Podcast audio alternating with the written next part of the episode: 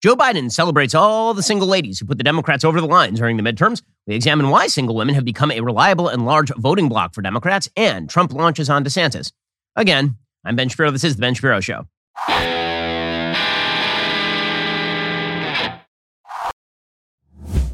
The Ben Shapiro Show is sponsored by ExpressVPN. I talk about them every single show. Why haven't you gotten a VPN yet? Get ExpressVPN right now at expressvpn.com slash Ben. Speaking of which, have you ever heard of data brokers? Those are the people who collect and sell all your online data. They stitch together detailed profiles of your online browsing history, then they sell that profile to advertisers. Well, no biggie, right? Well, it is kind of a biggie because data brokers also sell your information to DHS, the Department of Homeland Security, as well as the IRS. I don't actually like having the government knowing everything there is to know about me online. That's why I protect my online activity with ExpressVPN.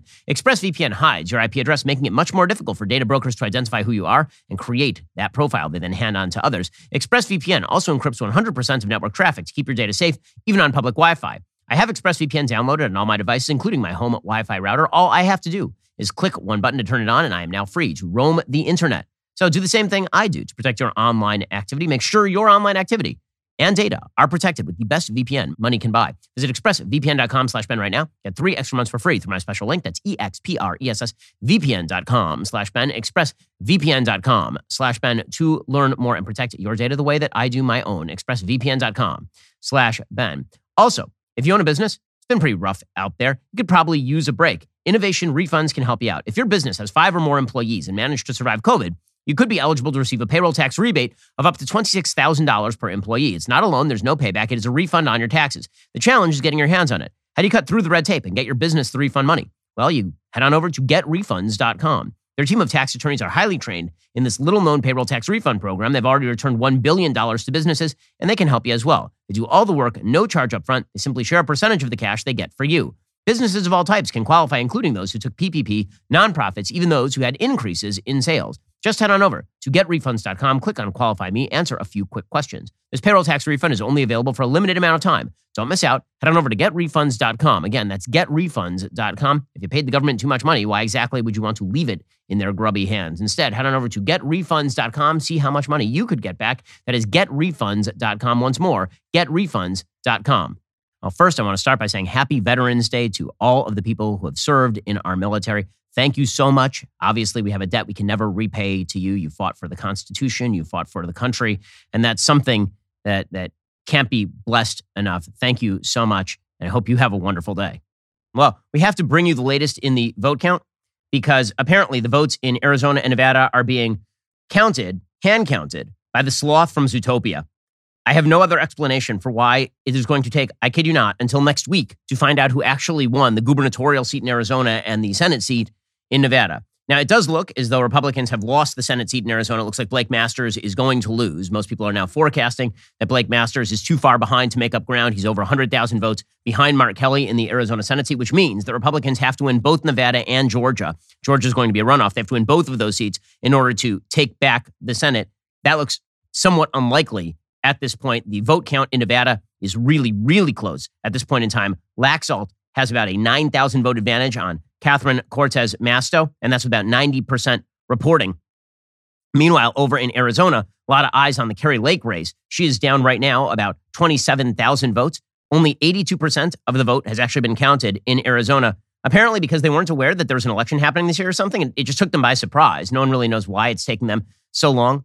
CNN actually has, believe it or not, a decent rundown on this. In Arizona, CNN's de- decision desk estimates there are still 675,000 ballots to be counted. The majority of those, about 400,000 ballots, are in Maricopa County. That's the state's most populous county. That includes Phoenix. Of those ballots, about 290,000 were dropped off at vote centers on election day, according to Bill Gates, the Maricopa County Board of Supervisors chairman. Those ballots have to be processed before they can be counted, leading to a lag time in tabulation. Gates said, We're now getting into what we call the late earlies. So these are early ballots we would have received over the weekend, or in specifically 290,000 that were dropped off on election day at our vote centers. The total was a record, he added. Those are expected to go for Lake by a not insignificant margin. In addition, Maricopa County has about 17,000 ballots that were attempted to be counted on election day, but were not read by the tabulator because of a printer error. Those ballots still need to be counted as well. So it's going to take a long time. In Pima County, that's Arizona's second most populous, officials said there were roughly 159,000 ballots left to be counted as of Wednesday evening. The county doesn't expect to complete the count until November 14th or 15th. The uncounted ballots include more than 54,000 early ballots still being processed by the recorder's office. Nevada still has mail in ballots arriving as well. Clark County received more than 12,000 postmarked ballots from the post office on Wednesday, according to the Clark County Registrar. The number dropped significantly on Thursday. The county received about 626 ballots from the Postal Service, but that is a very, very tight election. It's quite possible that you'll end up with a hand recount in some of these states because things are so close. Meanwhile, overall, the Republican gains in the House seem to be shrinking fairly dramatically. Steve Kornacki is now suggesting, according to his NBC polling, that the, or, or their sort of surveying and, and studies, that the eventual Republican House majority will be a House majority of, I kid you not, three seats. They will end up with a 220 House majority. Okay, it takes 218 to end up with just a sheer 218 to 217 majority. That'd be an extraordinarily small majority, smaller currently than the majority the Democrats have. Those are not amazing numbers, considering that this was supposed to be, at the very least, a red tide election in favor of the Republicans. Now, it's possible we still don't have all the votes in. It's possible still that Democrats could maintain control of the House. Now, that's unlikely because essentially Democrats would have to clean sweep the rest of the outstanding races. With that said, it is not totally out of the realm of possibility. Joe Biden has already called to congratulate Kevin McCarthy on becoming the prospective Speaker of the House. We'll have to see how everything shakes down. Bottom line is dramatic underperformance by the House Republicans in a wide variety of races. So all of this raises questions about which constituencies put Democrats over the top. Because broad scale over the course of the country, Republicans did outpoll Democrats by somewhere between two and four percent. Democrats did win the what they call the House popular vote. Now, the House popular vote doesn't mean a thing because just like the presidential vote, popular vote doesn't. That's not how you get people elected. The electoral college is how you do it with the presidency. House popular vote means nothing because you could stack up a bunch of votes in New York and that wouldn't solve for the problem of winning close races in Kentucky if you're the Republicans, for example. Okay, but there are a couple of factors that people have thrown out there as possibilities for why the Democrats did better than expected. So, first, the Democrats claimed that it was the young, right? That if you looked at the number of young people who showed up, that young people were the ones who put Democrats over the top. Thank God for the young people, because in the exit polling, it showed that people above the age of 40 voted Republican, people below the age of 40 voted Democrat. There's only one problem. There was no youthquake. David Shor, who's the head of data science at Blue Rose Research, he used to be a sort of mainstream data guy, except that he said things Democrats didn't like, so they threw him out on his ass. Well, he uh, he put out on Twitter there was no youthquake. Turnout relative to 2018 was strongly associated with age, with turnout increasing starkly in older counties and decreasing the most in younger counties. So the notion that a bunch of young people basically put the Democrats over the top is not true. So who did put the Democrats over the top?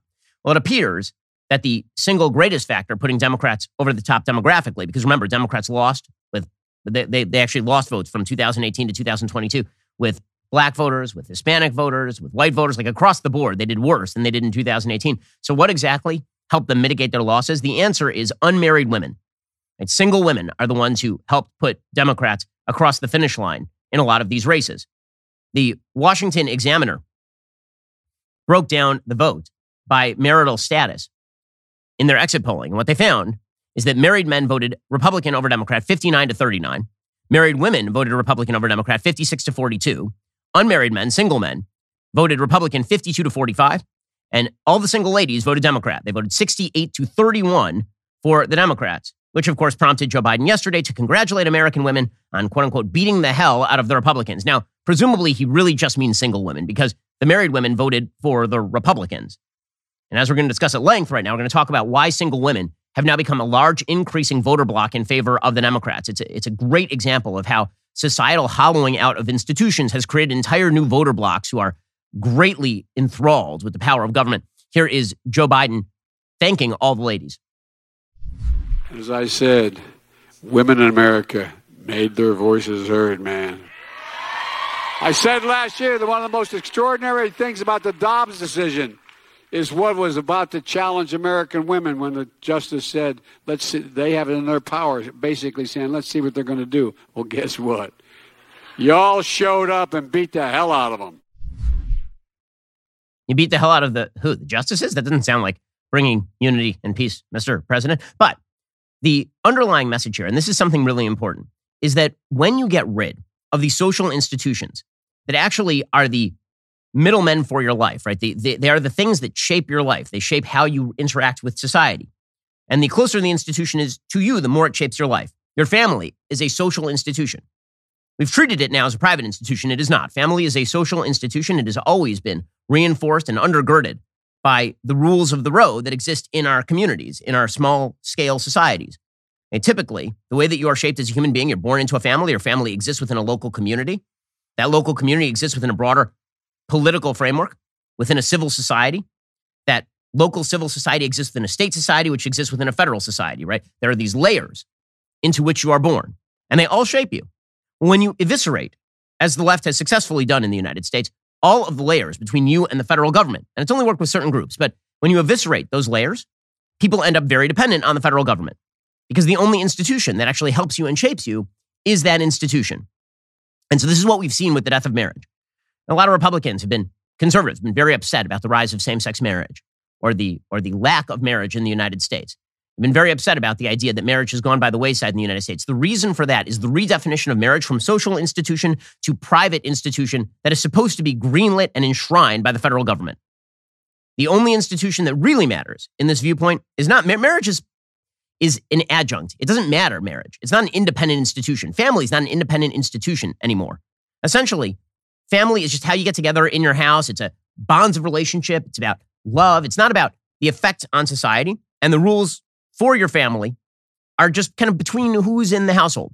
The changing definition of marriage is a fundamental fact in Western life, and it's completely destroying the society at large because it's essentially eviscerating, as we say, all of the social bonds that exist absent the federal government. You're now an atomized individual who lives in perhaps consensual relations with a small group of people. And then over time, those, those ties kind of fall apart. And it's just you the individual floating atomistically through society and the federal government. And there's nothing in between because all of the social fabric has been destroyed. Marriage is the most obvious example of this because marriage is the fundamental basis for all society. Again, marriage was a social institution. This is why you have a wedding in front of a public, for example.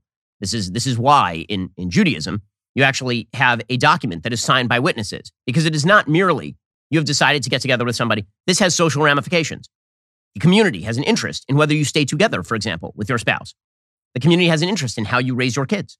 That does not mean that they get to rule how you raise your kids in every aspect, but it does mean that they help define the institution that defines your marriage, that defines your kids. Marriage was always a social institution. Everybody understands this. This has been true throughout human history. Only now have we redefined marriage into sort of a private arrangement between you and the other person and treated it as though you and the other person had sort of like a I don't know, like a, a consensual business arrangement that is not even subject to court oversight. It, it, we treat marriage now with the with the casualness of you and a friend getting together for lunch, and that is is not what marriage traditionally was. This is why you've seen, for example, the wide acceptance of cohabitation as a substitute for marriage, because cohabitation is what marriage is now perceived as. If you ask most Americans now, what's the difference between two people living together and two people who are married? They'd have a very tough time telling you. Now, in the olden days, and I'm talking here like 20 years ago, if you ask people what's the difference between cohabitation and marriage, what they would say is one of these things is living to, they used to literally call it living together in sin, right? The idea would be that you're living without any sort of social imprimatur for your relationship. And this is something not good. You want a social imprimatur for your relationship. You want a religious imprimatur for your relationship. You want to be inculcated into an institution because institutions shape and guide you. Cohabitation doesn't do anything of, this, of the sort. It, it, it conveys no commitment what, what we've done in this country is that we've essentially gotten rid of that. And so what we see is changing views of marriage, for example. So Pew Research, if you look at their, their they did a study in 2019, marriage and cohabitation in the United States, the share of adults who have lived with a romantic partner is now higher than the share who have ever been married. Married adults are more satisfied with their relationships and more trusting of their partners. That, of course, is not a shock, as we'll talk about. None of this is actually good for the single ladies. None of this is actually good for the country. It turns out that the happiest women in America are the women who are married with kids. Those are the happiest women in America. That doesn't mean they shouldn't have a job, doesn't mean they can't work. But if we are trying to design a life path for people, I'm not saying that the government is there to force you into a life path. What I am saying is that if we are to create social institutions that foster human happiness, which is what social institutions are for, we might want to look at the things that actually make people happy. And it turns out that telling women that the things that are most meaningful to them in life, like getting married and having kids, that these things are simple sort of adjuncts to a successful life that maybe you do them, maybe you don't. They're really not all that important. You can lead just as happy a life sipping wine at age 40, single alone in your apartment while working 2,200 billable hours at a law firm. You're going to be just as happy as you would be if you had been married for 15 years and you have three little kids playing around you and you're working part time. That does not seem correct. By any available sociological data, that does not seem correct. And yet, that is what many people have been inculcated into. And the institution of marriage has not shaped people. This is why, by the way, women vote differently if they are married and if they are single. It's for two reasons. One, the subgroup of women who get married tend to be more conservative. And two, the institution of marriage actually does shape women because your interests change. You're now more interested in how your kids are brought up. You're more interested in your family not being ruled by the federal government, by the federal government not getting between you and your kids, or you and your husband, or you and your local community. Marriage actually changes people. You can see that with men, by the way, right? Men also change, not as greatly as women do, but they also change. They get more conservative when they get married. So when you undermine marriage in a society, what you end up doing is undermining conservatism, not particularly shockingly. Young adults in the United States are particularly accepting of cohabitation, according to Pew. 78% of those aged 18 to 29 say it's acceptable for an unmarried couple to live together, even if they don't plan to get married. But majorities across all age groups now share this view. This is a radical shift in how society has worked, really since the 1960s, and the rise of birth control. And because before that, if you lived together in sin, the idea was that likely you were going to have some sort of illegitimate child, and that would be bad for the kid. And so about the externality of the kid. But that's not really the reason why living together used to be considered morally wrong. It was not just about the kid, it was about the idea that living together without any serious long term commitment is a sin against the other person. That whether the person consents to it or not, it is not good for them and it is not good for you. That a better thing to do is to put sex within the confines of a committed lifelong relationship because this creates trust, it creates bonds, it creates social fabric, it embeds you in time and in space. These are good things. We've broken all those boundaries. Not religious people, by the way. About three quarters of Catholics, 74% of Catholics, and white Protestants who do not self identify as born again or evangelical now say that it's acceptable for an unmarried couple to live together even if they don't plan to get married. But if you identify as born again or evangelical, basically, if you are, if you are a very religious person, you still believe that there is a problem with this sort of behavior. Now, as far as what makes people happier, the answer is that what makes people happier actually is getting married. If you get married, you are likely to have higher earnings. You are likely to have more sexual satisfaction. You are likely to raise your kids in a better way. The, the, the notion that marriage does nothing for you is, is not particularly silly, but is, is not particularly true. But what you see is that now, here, here's the, the key poll result from this Pew Research poll. Most Americans don't see being married as essential to living a fulfilling life, which is kind of wild. That is kind of wild because that is the most important relationship you will ever have in your entire life is the marriage that you have and the family that you create. And telling people this and inculcating this into people that it's not essential. What's more essential? Having working long hours? Is that more essential? What's more essential? Sexual libertinism? What exactly is more essential? I struggle to think of a thing more essential than marriage, actually. Only small shares of US adults say marriage is essential for a man, 16%, or a woman, 17%, to live a fulfilling life. 54% say being married is important, but not essential for each. 3 in 10 say being married is not important for a man or a woman to live a fulfilling life. Now, what that really says, by the way, is that Americans are so afraid of being labeled judgmental that they refuse to say that it's actually essential for people to get married. It is essential for people to get married. That doesn't mean that everybody will. It doesn't mean that people can't live lives individually that are the best that they want to choose if they don't get married. But is it an essential? Yeah, it's an essential. I would say having kids is essential to people's lives. Social institutions, again, are breaking down. Marriage is inherently a social institution. It used to be a key component of what we used to call civil society in this country. Once marriage started being seen as something else, once it started being seen as simply a private arrangement between two people, it began to collapse. So this meant a couple of things. One, once it began to see, be seen as not a social arrangement, but a private, a private thing between two people, you ended up expanding the definition of marriage to include everyone. Right? This is why you have Joe Rogan talking with Matt Walsh about marriage, and Joe is like, I don't understand why two people can't just get married if they love each other. And Matt is like, it's a social institution. That's why. Because society has an interest in a man and a woman getting married and having kids. It's two very different versions of what marriage is. It's a definitional question. It also means the concomitant decline of marriage altogether, because if it's really just about two people who love each other, why can't you do that without a marital document? Why can't you do that without a prenup and all the complications of having to file taxes together? Why don't you just get together and live together? And that's what we're actually seeing. You can see this in the marriage rates in the United States. And what we're watching here is the slow roll death of Western civilization through the decline of marriage. And you can see it in the United States. You can see these stats. So this is a chart, for those who cannot see it, of 144 years of marriage and divorce in the United States. What you see starting, and we have pretty good stats from the census, starting just after the Civil War, you see that the rate of marriage per 1,000 people was just under 10. That stays relatively stable all the way until about the mid 1980s. Here's what happens it starts to go up during during the 1900 to 1910 era to just above 10 as increasing prosperity allows people to get married. And then it goes way down during the Great Depression. People stop getting married because they can't afford to get married. And then you see during World War II that it spikes the rate of marriage. And you see a spike in divorce directly after World War II because a lot of people sort of rushed into marriage thinking, I'm going to die tomorrow, so I'm going to get married today. So you see a giant spike in divorce that happens right in 1946. And then it kind of goes back down to the normal. And you have these very high rates of marriage up until about the early 1950s. Now, there's sort of an artificial dip in the level of marriage between 1955 and 1965 or so. What that is, is not that fewer people are getting married, is that there's a giant baby boom. So there's just more people. So if the rate is the number of people getting married per 1,000 people in the United States, if you have a giant wave of people who are now born, that means that the rate is going to go down even if the same number of people year on year are getting married.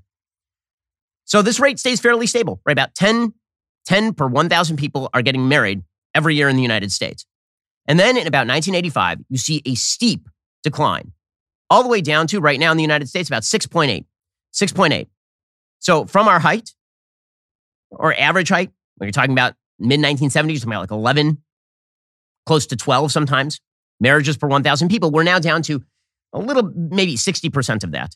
And it's a steady decline. It's a very marked and very steady decline. You can see it happening. We'll get to more on this in just one second. First, everybody hopes that they're never going to need life insurance. But here's the thing everybody will, because I hate to break it to you. It's a sad story. Everyone is going to die. And, and when, God forbid, that happens to you, that means there will still be expenses. Right? The bills continue. Life insurance helps your family out if, God forbid, something happens to you. Life insurance through your workplace might not offer enough protection for your family's needs. It's not going to follow you if you leave your job. Since life insurance typically gets more expensive as we age, now would be the time to buy. Policygenius gives you a smarter way to find and buy the right coverage for you and your family. Policygenius was built to modernize the life insurance industry. Their technology makes it easy to compare life insurance quotes from top companies and find your lowest price. With Policygenius, you can find life insurance policies that start at just 17 bucks per month for 500 grand in coverage. Policygenius has licensed agents who can help you find options that offer coverage in as little as a week and avoid those unnecessary medical exams. These agents are not incentivized to recommend one insurer over another, so you can trust their guidance. No added fees. Your personal information remains private. There's a reason they have thousands of five star reviews on Google and Trustpilot. Your loved ones deserve a financial safety net, and you deserve a smarter way to find and buy it. Head on over to policygenius.com slash Shapiro. Click the link in the description. Get your free life insurance quotes. See how much you could save. That's policygenius.com slash Shapiro. Also, I love spending the holidays with my family. You know what makes our time together that much more enjoyable? Delicious meat. And let me tell you where the best meat comes from. It comes from Good Ranchers. I know because they made me a kosher steak. Let me tell you, this steak is just unbelievable. As a special gift to my listeners this holiday season, Good Ranchers is giving away two Black Angus New York strip steaks free with your order. These are two 12 ounce steakhouse quality cuts, a $70 value free. You're not going to want to miss the offer. Let me tell you why. Black Angus tastes better and is more tender than any other beef. Black Angus meat is marbled in such a way the fat is distributed thinly and evenly. This marbling gives it a consistent flavor you don't get with other meats. Plus, the Black Angus from Good Ranchers is hand cut and trimmed by expert butchers, so you know every piece is going to be exquisite. While grocery store meat prices are on the rise, Good Ranchers is dedicated to helping you save as much as possible. If you subscribe to Good Ranchers today, you can lock in your price, avoid those crazy high prices at the grocery store, and get some free meat while you are at it. Pretty good deal. Go to goodranchers.com slash Ben. Use code Ben at checkout for this special offer. That's goodranchers.com slash Ben for two Black Angus New York strip steaks free with your order. Good Ranchers, American meat delivered. So, what exactly happened? The answer is the redefinition of marriage. Okay, the redefinition of marriage is what happened. And the reason for the redefinition of marriage is because of the second thing on that chart, which is the divorce rates. So, what you see is that no fault divorce becomes a thing in the United States starting in about 1970. And you can, in 1969, Ronald Reagan, then governor of California, in a move he said was one of the worst of his career, he signed into law in California no fault divorce, which was the idea that before that you had to make an excuse to a court why you wanted to divorce your spouse. Adultery, abuse, is something that actually necessitated you breaking with your spouse. Then California led the way by signing no fault divorce in 1969. And You start to see divorce rates skyrocket. Right? That's why you see all these movies like Kramer versus Kramer that are cropping up in the 1970s, all about divorce and the breaking up of the American family. The rates of divorce skyrocket from about two in 1,000 all the way up to about five in 1000s. They more than double over the course of a decade, like significantly more than double over the course of the decade. By early 1980s to mid 1980s, what you have is no fault divorce that has now taken place in nearly every state. So, what does that mean? It means fewer people start getting married. Why? Because what's the point? What's the point? What, what, what exactly is the lock in? You may as well not get married. Cohabiting is essentially the same as marriage. If marriage is freely enterable and freely exitable, then what exactly is the point? Why don't you skip the whole thing? You may as well just cohabit. And so this is what you've seen a rising share of people in the United States who are cohabiting or never getting together with anybody, and a decline in the institution of marriage. And this, unsurprisingly, coincides with a rising share of singles in the United States. You can see a rising share of US adults are now living without a spouse or a partner in the United States. That is not particularly shocking, right? You can see right here. This is from 1990 to 2019 from the Pew Research Center. For those who can't see the chart, what you see is that in 1990, about 67% of the population aged 25 to 54 was married. As of 2019, that number was 53%. That's a serious decline. You see that the number of people cohabiting from 1990 to 2019 has more than doubled from 4% to 9%. And the number of people who are unpartnered, or not cohabiting and not married, has risen from 29% to 38%. So we went from a country that was essentially two thirds married to a country that is only about half married for people between the ages of 25 and 54. Because the definition of marriage changed, and marriage itself as an institution declined. This, not shockingly, coincides with the median age of first marriage rising dramatically by sex in the United States. Because again, if marriage is not a social institution fostered by everyone around it, people encouraged to get married, people encouraged to have kids, people told that their local communities, those militating institutions, are going to help them out when they have kids. Like when we have kids, look, we have kids, right? We have three. There's a whole community built around people having kids. Here's the way that it works in my community when somebody has a child. First, there's a wedding, always in my community. Okay, there is no single motherhood in the Orthodox Jewish community. It's not a thing that happens. So you get married, then you have sex, then you have kids. When you have a kid, the entire community comes around you. I'd say almost every week in our community, there's a kid who's born. And when there's a kid who's born, the entire community starts a meal train. We have a WhatsApp group, and people just bring meals for like two weeks, minimum. Anything you need. You have a group of friends, you have family, you have the rabbi, right? Everyone will get involved to make sure that mom has everything that she needs because this is a communal thing. The community gets together, together to celebrate the birth of the child. This is why family formation is a big thing. There are weddings all the time in our community, and it's wonderful. It's a big social event, not just for partying, but also to celebrate the fact that there is a new little platoon, as Edmund Burke might put it, that is building up the society. And the ramifications, by the way, for progeneration are pretty dramatic. One of the stories that I saw recently is kind of amazing. Israel just had its recent election. Israel happens to be, by the way, the only Western country that has above replacement rates of childbearing. They're at about 2.5. So, Israel, there, there's a woman who voted. She's 101, voted in the last Israeli election. She has 800 grandchildren, 800, uh, sorry, great grandchildren, descendants because she had like 10 kids and all of her kids had 10 kids and they all had 10 kids. And that's what you end up with.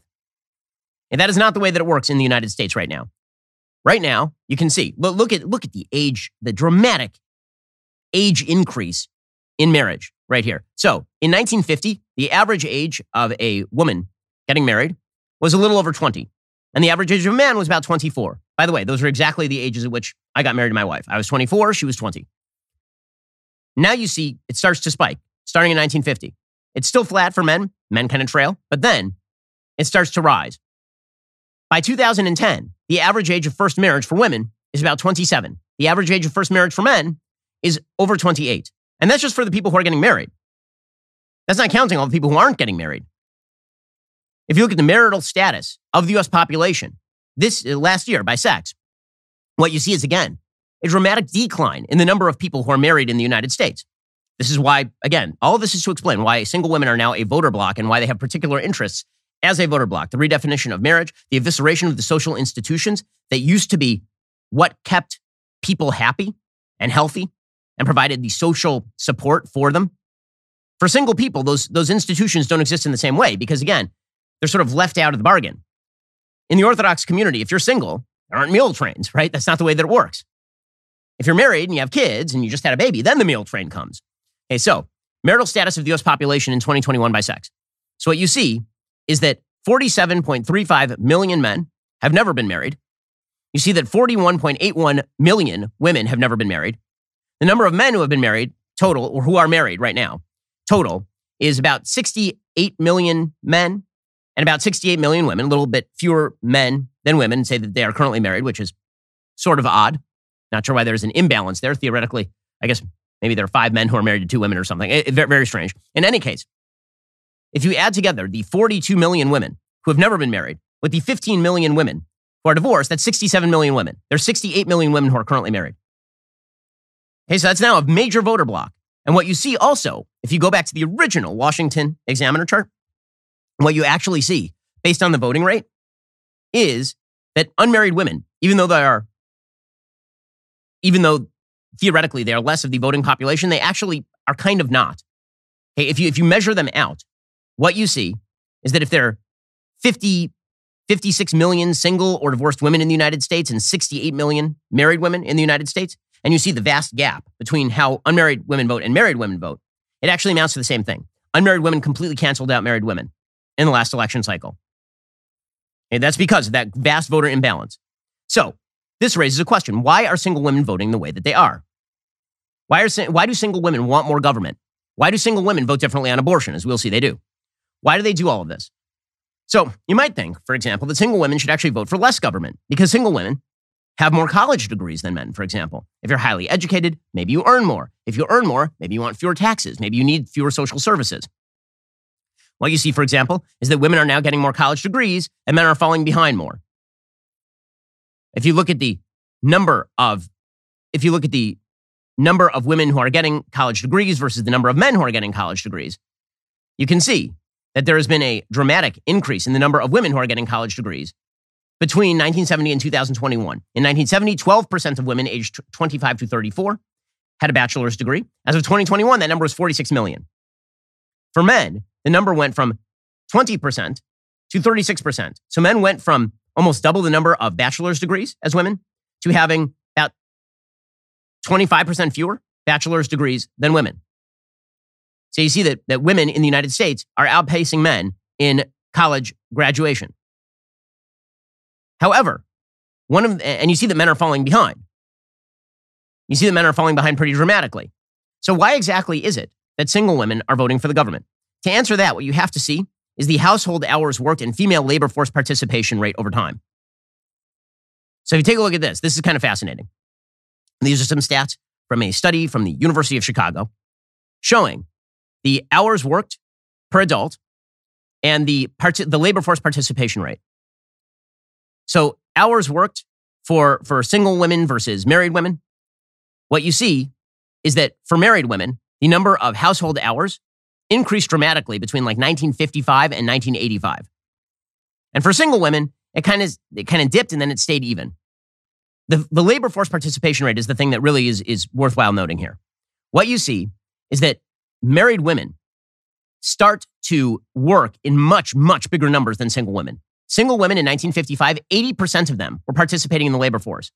In 1985, 80% of them were participating in the labor force. So the great lie that single women weren't in the labor force in 1955, it's not true. They may have had different jobs. They may have had jobs that weren't as lucrative. They may have been discriminated against. They were working. Single women were working at a clip of about 80% in the 1950s, and they're working at a clip of about 80% in 1985. Married women is the difference. Why? Why did married women suddenly start working? The answer is a lot of the single women kept working when they got married and what this meant is what Elizabeth Warren called the two income trap. When married women kept working as opposed to going home and staying with the kids, largely because of the idea that marriage was no longer a social institution, raising kids was no longer nearly as important. That women in the workplace, this was a vital, vital thing to do, was a vital constituency to serve. Once that happened, you ended up with an actual gap emerging between single women and married women in, term of, in terms of earnings, because married women are now part of a two income household. And those married women are earning along with their husband a lot more than the single women. So single women started working and kept working. Married women over time were not working. They would, they would go from single and working to married and not working. And that would now be a one income household. And then what you see is that they start working. So now you have a very high married labor force participation rate. And what that means is that those households do amazing because they have twice the income. This is, again, Elizabeth Warren used to be a kind of creative and independent thinker. If you go back to the early 2000s, kind of shocking. She wrote a book called The Two Income Trap. And what she said is what this was creating was inflation in real estate, for example, because now you had two incomes and they could pay for bigger houses, as opposed to the single woman who's locked out, or the single man who was locked out, or the one income household that was locked out. What does all of that mean? It means that unpartnered adults are faring less well. They can actually see the impact on single women. Right? Married women are now doing better than ever, but single women are doing worse than in, in many ways than they ever have done. Unpartnered adults are not faring as well as partnered peers on a range of outcomes, according to Pew Research. So, what you see here is that the number of partnered people who have completed at least a bachelor's degree is 41%. Unpartnered people, 29%. Median earnings, partnered adults, $49,000. Single adults, $35,000. Right? This is like the numbers are, are pretty stunning right here. They're not, they're not faring as well. So what does that mean? Well, it means that they need a second income. Who's that second income going to be? For, for single women. Who's it going to be? For a lot of single women who may not have the bachelor's degree. Because remember, only 46% of women actually have a bachelor's degree, which means 54% do not. So what's going to happen to all the single women who don't have a bachelor's degree or who do have a bachelor's degree, but they aren't earning that much money? Where's that second income going to come from? Who's going to be the partner to them? Well, the answer is again, because we eviscerated marriage as a social institution that was important for people to engage in, that provides fulfillment, that creates social structure, that creates social stability. Because of that, what you end up with is the Joe Biden famous life of Linda. We'll get to more on this in just one second. First, Compared with the 2019 mid year figures, some major cities are experiencing as much as a 50% increase in homicides and a 36% increase in aggravated assaults, which means a lot of Americans right now, they're out there getting guns. But it's not enough to legally and safely own a firearm. In order to fully protect yourself and your loved ones, you have to be prepared for the mental, physical, and legal ramifications of self defense in case, God forbid, you have to use it against somebody. That's why I'm a member of the U.S. Concealed Carry Association. You should be as well. We've talked on this show about good guys with guns using their legal weapons to protect their families and communities. And sometimes they get hailed as heroes.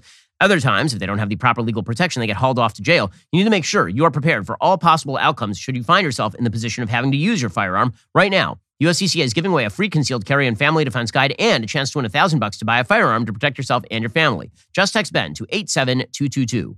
In this 58 page defense guide, you will learn how to detect attackers before they see you what the USCCA has learned about school shootings, equipment and training basics, about the law and justice systems, how to responsibly own and store a gun, particularly if you have little kids the way I do, and a whole lot more. Text Ben to 87222 for instant access to this free guide. Enter for the chance to win a thousand bucks to put toward a firearm to protect your family. Text Ben to 87222 right now. Also, tonight at 9, 8 central, we are releasing a brand new episode of The Search. This one is a doozy. In it, I sit down with newly reelected Israeli Prime Minister Benjamin Netanyahu, as well as Dr. Jordan B. Peterson in Tel Aviv. It is a fantastic conversation. It's something you're not going to see anywhere else. We literally just sit over dinner and chat. It's amazing. This episode is available exclusively on Daily Wire Plus. If you're not yet a member, head on over to dailywire.com slash Ben to join us. That's dailywire.com slash Ben today. Okay, so what do you end up with if you have an entire group of people, single women, who are falling behind married women, who are not engaged in a social structure, who have had the most important mediating institution in human existence, marriage, ripped away from them. They've been told that it's no longer essential, it's not important. In fact, in many ways, it's an institution that hems them in and harms their creativity. So, what do they require? Well, they're going to require a couple of things. One, they might require some government help.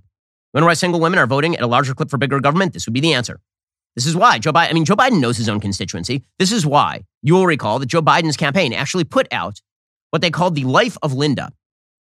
And the life of Linda is exactly who Joe Biden thinks he is talking to. It is these women. Quote Linda is a working mother in Peoria, Illinois. She works at a local manufacturing facility as a production worker and earns $40,000 per year. She is pregnant with her son, Leo. Now, where's dad? He doesn't exist. There is no dad. Apparently, it was a, a virgin conception. No one knows.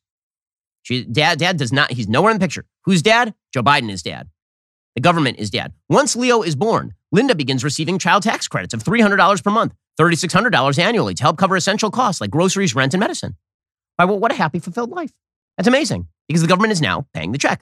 As Leo grows up, the government helps cover the cost for his daycare, guaranteeing Linda doesn't need to pay more than 7% of her income on childcare. Now, again, it used to be in two parent married households before we decided that it was imperative and very important, not that women should be able to choose to work, but that women should work. It is important. They must work. Before that, it used to be that you didn't need daycare because daycare was basically a factory where you sent your kids. Mom spent an awful lot of time with the kids. When Leo turns three, he is then immediately shipped off to a government training center, a high quality pre K program for free. How exciting! It's all very exciting. Again, all of this because of the evisceration of marriage. When Leo leaves high school, he's able to enroll in a community college thanks to extended Pell Grants and investments in community college. So mom and dad don't work and, and scrape and save and earn in order to pay for the college education. We just give it for free. Then, of course, Leo ends up as a, a turbine, a wind turbine technician. Mm-hmm. This is where we get into the realm of fantasy, where wind turbines are, are going to power the future of the United States and create all the jobs. But the important thing to understand about Leo is that it's not about Leo, it's about Linda. The life of Linda, does this sound like a, a fulfilling, happy life to you? Where's Linda's engagement with her church? Where's Linda's community? Doesn't exist. Where's Linda's husband? Doesn't exist. This is who Joe Biden is talking to, though. Because again, if you're a single woman falling behind your married peers and you have been told all your life that marriage is actually a stymieing patriarchal institution, and you look across the road at the, at the women who got married and have kids, and many of them also work, and you say to yourself, maybe I'm missing out on something, that doesn't feel good. And so, what do you need? What do you really need? You know what would have helped Linda here? What might have helped Linda is if she never had Leo at all. What might have helped Linda is if she'd had an abortion. You wonder why single women in the United States are so invested in abortion? Because marriage is not on the radar. Marriage is not as important. Now, of course, it isn't true for all single women, but it's true for a large segment of single women. Is that if they are militantly single, if the idea is I'm happy because I'm single, single is great, single is freedom. One of the aspects of female freedom would be not being saddled with a child, as Barack Obama once said. If my daughter made a mistake, I wouldn't want her to be punished with a child. Now, most of us don't see child as punishment. We see it as one of the goals of life is to have children. But because we've eviscerated marriage, and marriage is a social institution, then kids become sort of like a purse or like a dog. Do you need a kid? Is the kid good for you? What if you get pregnant with the kid? It's kind of inconvenient. Let's be real about this.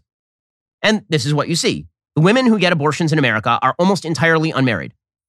Despite the fact that the left in the United States likes to claim that the average woman who is having an abortion is actually a married mother of three and she just can't deal with her fourth kid who may be Down syndrome or something. First of all, bad enough. But that's not actually what the stats show.